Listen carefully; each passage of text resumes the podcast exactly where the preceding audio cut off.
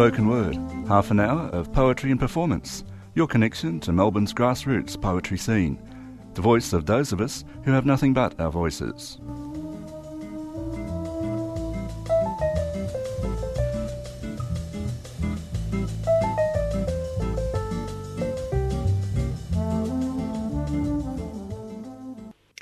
Good morning. This is the 3CR Spoken Word program.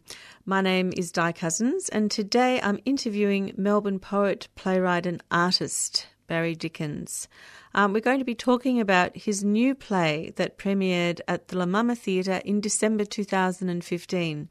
Uh, the new play is called Ryan, and it's a rewrite of an earlier play called Ronald Ryan, which premiered at the Malthouse Theatre about 20 years ago. So, first of all, I'd like to welcome Barry. Oh, it's great to see you again, Di. Yeah, and we actually go back a long way, don't we? No, yes, eons, or maybe just a few minutes.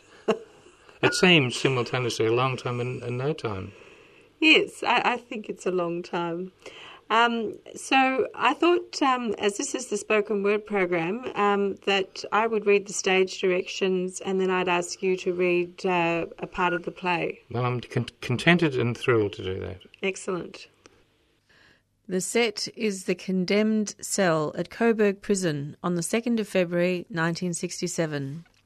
It is filth itself, with rusty barbed wire surrounding the dusty louvres of its solitary window. Ryan, sometimes, but not for very long, gets up on his stretcher bed and peers through it. He is garbed in disillusioning harsh pants and horrid top with printed black arrows. He looks positively ghoulish. His hair is his only vanity, and this he oils and brooms with a busted plastic blue comb. He is preparing to either be hanged or liberated at eight the next morning. On a grotesque desk, he keeps a dusty copy of the Catholic Bible and a few prison issue envelopes for his correspondence. He has a razor with which to shave. He has a stick of broken shaving cream. He has a hundred minutes to live. He is feverishly pacing and then feverishly still as a stone. Lights up as Ryan fronts the audience. He is precisely like a river current which has stopped. One lace on his exhausted gymnasium shoes is untied. He is very close to the audience, on edge as well as nonchalant. Hundred minutes left, so don't walk out on me, my darlings. You are the beloved ones, remember? You turned up to see me hang or walk relatively free. There's no harm but the harm. The hours, one of those just stepped in to see me. An hour it was, who liberated me and listened to me with such care. The hour sat down and leant his chin on his other arm, like an obedient child, like an obedient bird, like an old longing in my home, which is D division. Last night the earth stopped and I began to breathe simultaneously. Thank you, David Copperfield. What am I saying? The first Coburg tram has just rumbled over Sydney Road. The first baby just got born not far from Jordan, my home. I want to travel to Jordan and do time with my Redeemer, Christ Almighty, who shall forgive me for murder as he knew more than I about how that felt. They hang the thing they couldn't understand they pinned him up personally on the blood-stained board, the one person who could have helped. Not just me, but all of the bickering butcherheads of the world, the ones who run the program and ruin the result, the ones who tip scorn far in, tip it right in the writers and thinkers who make Stalin look left-wing and alternative. We are ruled by reactionaries who failed kindergarten, illiterate premiers, poisonous parsons, evil architects such as the parasites who designed this jail in windy Coburg, where the wind goes to die and all the fairies commit suicide in their filmy fashion. I'm a fairy telling you. Besides, I heard what I'm saying already whispered by children in Bell Street, so it must be true. Last night they shifted every single criminal out of D Division just to let me have it, just to stick it up me, that I'd have no fellow murderer to speak or joke with. I was all alone in D Division, with merely the ghost of myself to talk to, and bot a smoke from, and thieve his last match therefore, and inhale a last gasp of throat cancer on the house. We sat thus, my mortal ghost and my heavenly shade, and we laughed a great deal, and I was for a time frightened I drowned my Catholic Bible, lent to me by the old Salvation Army bird, who comes here each day without fail, and she reads from it to my one working ear canal. But I don't take it in much as I'd like to take the lessons in, in sin. I'm a sinner, and they have convinced me of that solemn fact by George, George Hodgson. I'll do you. I'll be you. They're hanging me because we were good friends in here. Where's your English accent now you need it, George? Give it away, Ryan, you haven't got a chance. Give it away and come back to me, and they'll give you life and not swing you. Swing you for murdering poor old me. You shot me five times, including the shells from the fellow guards who murdered me. Why does everyone want to murder me? I was dead drunken, and every other officer was dead drunken. We made homemade scotch in the big still on the West Tower out of indolence, out of boredom, in other words. I know you collect words, like pardon. That's the only word will spring you, like a trap bird, my old friend. I came at you, and you couldn't even see me in that bright morning sunlight, could you, Ryan? You said there was too much glare to see a single thing that hot morning. But witnesses said and testified and crucified you that you shot me, and they claim they beheld Gunsmoke arrive out of the breach. But your thieved rifle, your thieved rifle did not produce Gunsmoke, and it didn't work anyway. And my fellow drunken officers murdered their fellow officer by shooting me into a sheet of Jarlsberg. I didn't think that was in excellent taste, and I gave myself extreme unction outside jail that hot morning I span round and round holed with big bullets like a Jarlsberg, and with bubbling hot bitumen over my nice kind face, I fell down, quite dead in fact, right in front of a put out tram traveller, and they look worse than what I did. And that Ronald is saying something, dear boy. You were shrewd to escape right on Christmas, and showed no initiative, just as you shall show none, getting hung in public tomorrow like a side of beef. I managed to whisper the Lord's Prayer as my eyes went out, and immediately up to heaven old Georgie boy went. I got a, a, rhythm there. I wanted that rhythm. I don't know. I can't to write without uh, obsessing myself with the rhythm.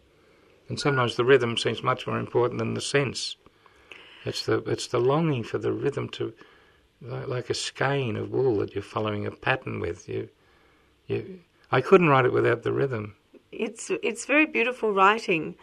And I mean, you know, the images, things like fairies committing suicide, and in their filmy fashion. Yes, well, you're giving language to mm. someone who barely went to state school. But it's I've, I've got him quoting from T.S. Eliot, right? Misquoting from T.S. Eliot. Yes, I'm trying to make him as interesting as I can, so that there'll be the pity for him, and and and get the audience kind of barracking to, barracking towards a uh, an unknown result. Yes. Now, for those who um, uh, are younger than us, um, I thought no one was younger than us.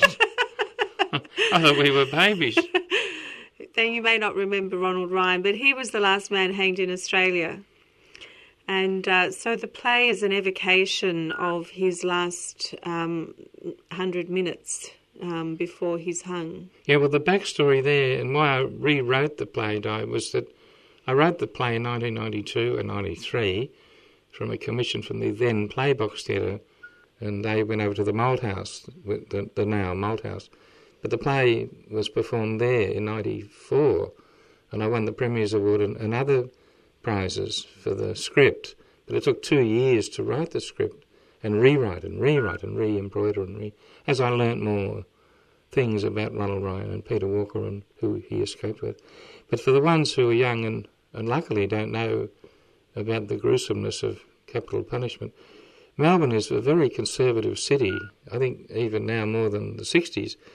And in the 60s, there was the Melbourne Film Festival, and fashion was everything. And, um, you know, people going to the Palais to see new wave French film, and, and everything was modern and, and sensuous and avant garde. And then there was a dreary execution in the middle of it. And most people in Melbourne thought that Ryan would be spared, that they wouldn't proceed to an execution. But the political truth is that uh, the Liberal Party had a vote coming up in March of 67, which Premier Bolte at the time was determined to win, of course. And uh, it wasn't so much that he wanted to see Ryan executed for the murder of George Hodgson, the prison officer who he's supposed to have murdered, um, as the cabinet. And the cabinet realised that, that Ryan could win them the vote, which which he did um, by proxy. I mean, yeah, well, I mean, I think it was the same logic that saw the uh, execution of Mayuran Sukumaran and uh, Andrew Chan um, in early 2015. Um, you know, the president. Um, Bambang Yudhoyono uh, thought this would be popular, and so uh, the execution went ahead of uh, seven people. And then the truth is, I'm not a politician, nor would I ever want to be, really. Hmm. Uh, but it doesn't dissuade, it doesn't change the statistics, and it doesn't lessen crime. And what what it does is destroy the family of the of the executed executed executed person. And I wanted to write a play about Ryan's family, and uh, luckily for me, I met his daughters and his sisters and um, two of those sisters are still alive in their late 80s. And Ronald Ryan would be almost 90 if he were alive now. And from everything I read, except for the um, murder trial manuscript, which is in the Baillieu Library, I couldn't get a quotation. I couldn't get anything that Ryan had said. And since there's no ABC, Vox Pop, or interview with Ryan, I wanted to invent a voice that was not his but mine, sort of vis-a-vis Ryan. It was me being Ryan. Yeah. And um, to try and make it as delicious for the audience as I could, funny and unpredictable and upsetting, uh, with the sort of abolitionist line, but not not inherent, uh, not, not preachy. Mm. I didn't want it to be preachy. I wanted it to be funny and absurd and tragic. Yes, well, I mean, you've taken us into the experience. Um, you know, you've taken us to the prison and Mm. you've taken us into the voice of Ryan, um, though it is an imagined voice. imagined. Yeah. But but the, when it all changed, and why I rewrote the play was, I found it from some lawyer friends, some barrister friends. I'm lucky, you know. I've got criminal friends and barrister friends who. They all- often go together. They're though. all envious of each other. You know, they they sort of like to drink with each other. Right, yeah. And and um, and I found out that Ryan was told personally in the D division cell before he went into the condemned cell that he would be spared, and there was new information, and and he was told that he'd be he'd be pardoned, and this was a terrible thing to tell him. And, Yeah, uh, yeah. and when I found all that out um, through legal sources, legal friends, um, I thought, wouldn't it be good to rewrite the play Hmm. and give Ryan hope that instead of accepting the execution, he's full of hope Yeah. that he'll be spared on the 3rd of February 67, uh, 8 o'clock will arrive and he'll go home, or he'll be, not go home, but he'll be given 10 years or something. And there simply wasn't enough evidence to have a trial. It's because the vote was coming and he was the sacrificial lamb for the Liberal Party. Yes.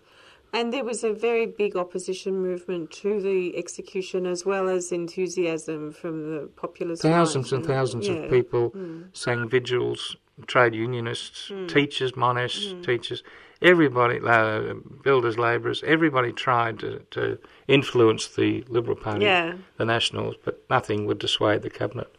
And then he was. There were twelve journalists who watched the hanging. I've interviewed them, and um, one couldn't stop being sick as as it went ahead. They all thought it would be pulled, that it wouldn't go ahead, and then they saw what happened. And uh, there's a guy called Kevin Sanders who covered it for Channel Nine. Was just couldn't stop being sick as it happened. Yeah. And then the sound of the trap, the rope, the neck being heard to break, the shoes coming through creaking, and then Ryan's heart beat for 15 minutes, There, the neck was broken. And then you've got Father Brosnan underneath the gibbet. Um, so Father told me that when Ryan's body came through, that he was black all over the face, but Father gave him a gel, which is called chrism, a mystical herb that's put into the nostrils to stop the the the executed person from entering purgatory. And uh, he'd been to lots of hangings, Father uh, John and Brosnan, and and then he said that he put his hand under the singlet, and that Ryan's heart was hammering. For, it beat for 15 minutes. That's appalling. And so I, more than ever, I wanted to write something about the sanctity of life and um, that there should have been a proper trial. And I read paperwork doing all my investigative journalism that mm. the edict, the edict, was to speed the trial up, yeah, to get it over well before the vote. Rough justice. There was he didn't have a chance. No, the poor thing. And as you say, with those other poor people, you know, it, it's nothing drearier and worse than I think being hanged. I can't imagine anything worse. Yeah, well, it's such a it's such a crime on every level. You know, I mean, it's it's such a crime for the state to be a criminal. Have you read the essays by George Orwell and Charles Dickens, both brilliant essayists uh, as well as novelists, on witnessing hangings? And no, I haven't. There's a book of hangings you can give loved ones for Christmas if you want to depress them.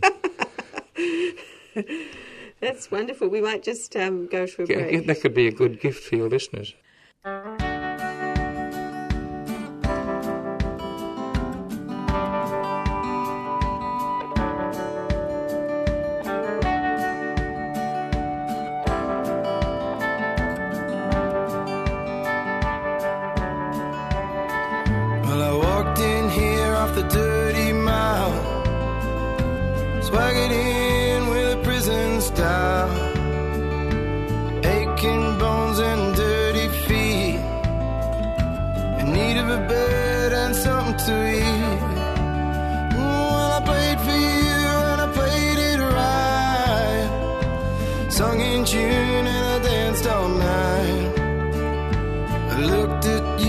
the only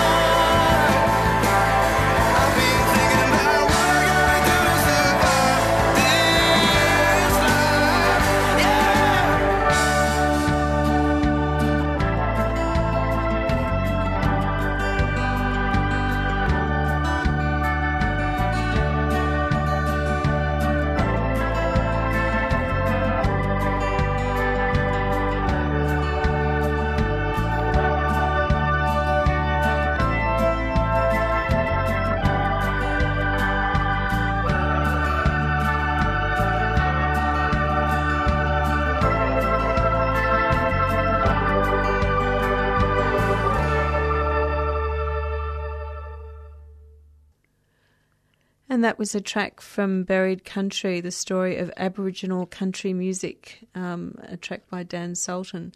Um, it's the 3CR spoken word program. Um, my name is Di Cousens, and today we're talking to Barry Dickins about his play Ryan, which is uh, an evocation of the last 100 minutes of Ronald Ryan, the last man hung in Australia. Um, so, Barry, going to read a little bit more. Um, what's the context of what? Well, this, if you call it a scene, Di, the scene, if it's a scene or it's a psychological scene, where Ryan is preparing to see a telegram come through a slit in the door of the condemned cell at five to eight. Instead of being hanged at eight o'clock, the telegram will spare him. The telegram being sent by uh, the cabinet and the, he's eagerly looking at that slit. And the bells are about to ring. At D Division, they had bells. The bells are still out there. They gong, so you can hear them in Dandenong from 20 miles away. So the 8 o'clock bells are beginning to, or commencing to gong, uh, almost. He's, he knows those bells, every peal of them.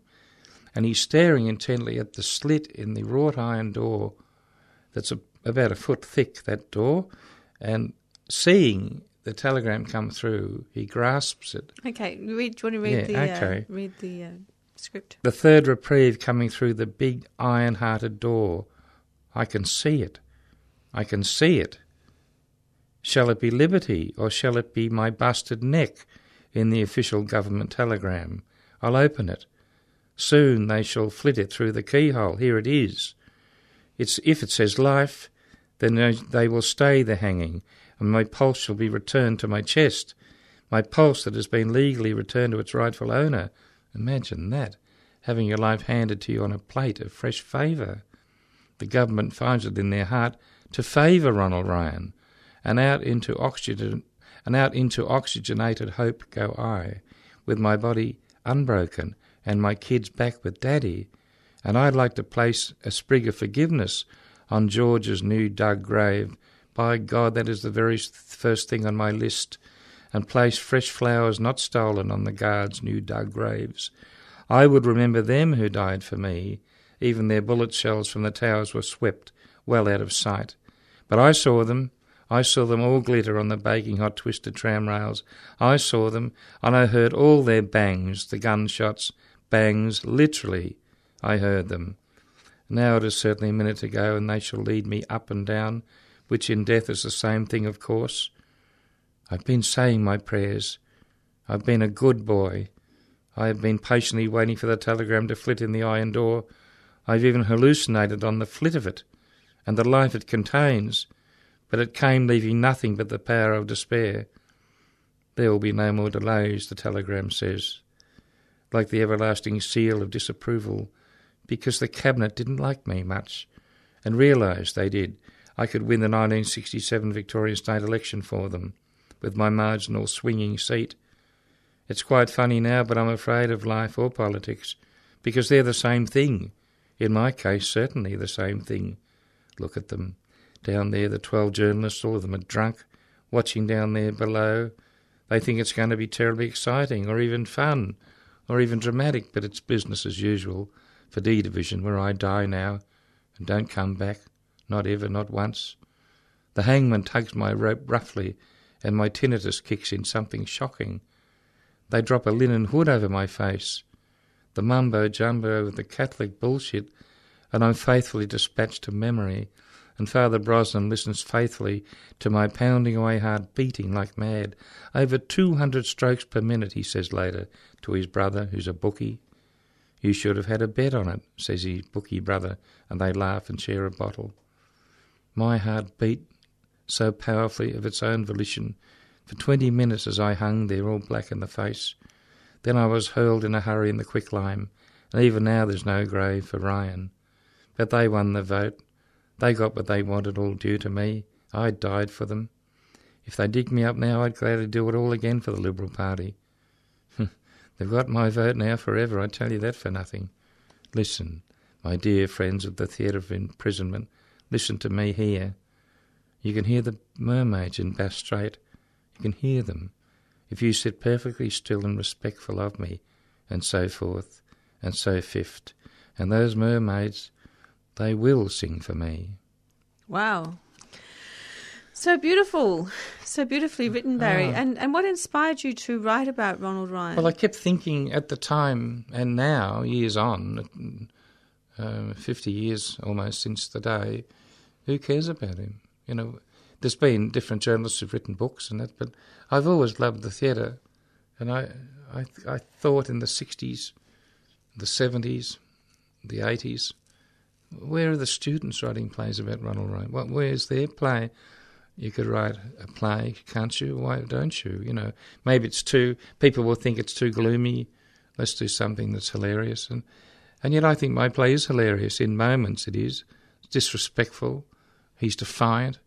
Uh, he's terrified. He's got all the weaknesses and virtues of an, an intellect. He's an intellect who, and a man and a father and all those qualities. And I, I thought then, and I still think, why isn't he remembered? Yeah, I, I think he is remembered.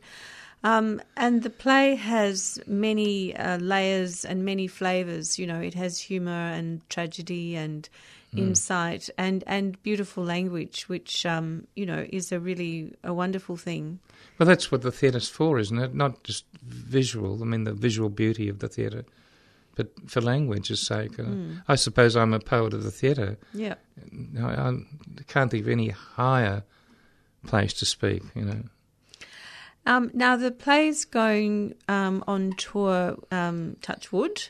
Yeah, um, well, it around certainly country looks Victoria. like. Sorry. Yeah, Yeah, uh, October, November, December. in 2016.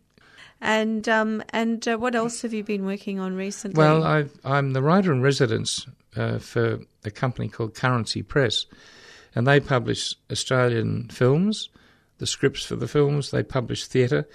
They published all of my plays over the years, and a wonderful woman named Katharine Brisbane runs Currency Press out of Redfern in New South Wales.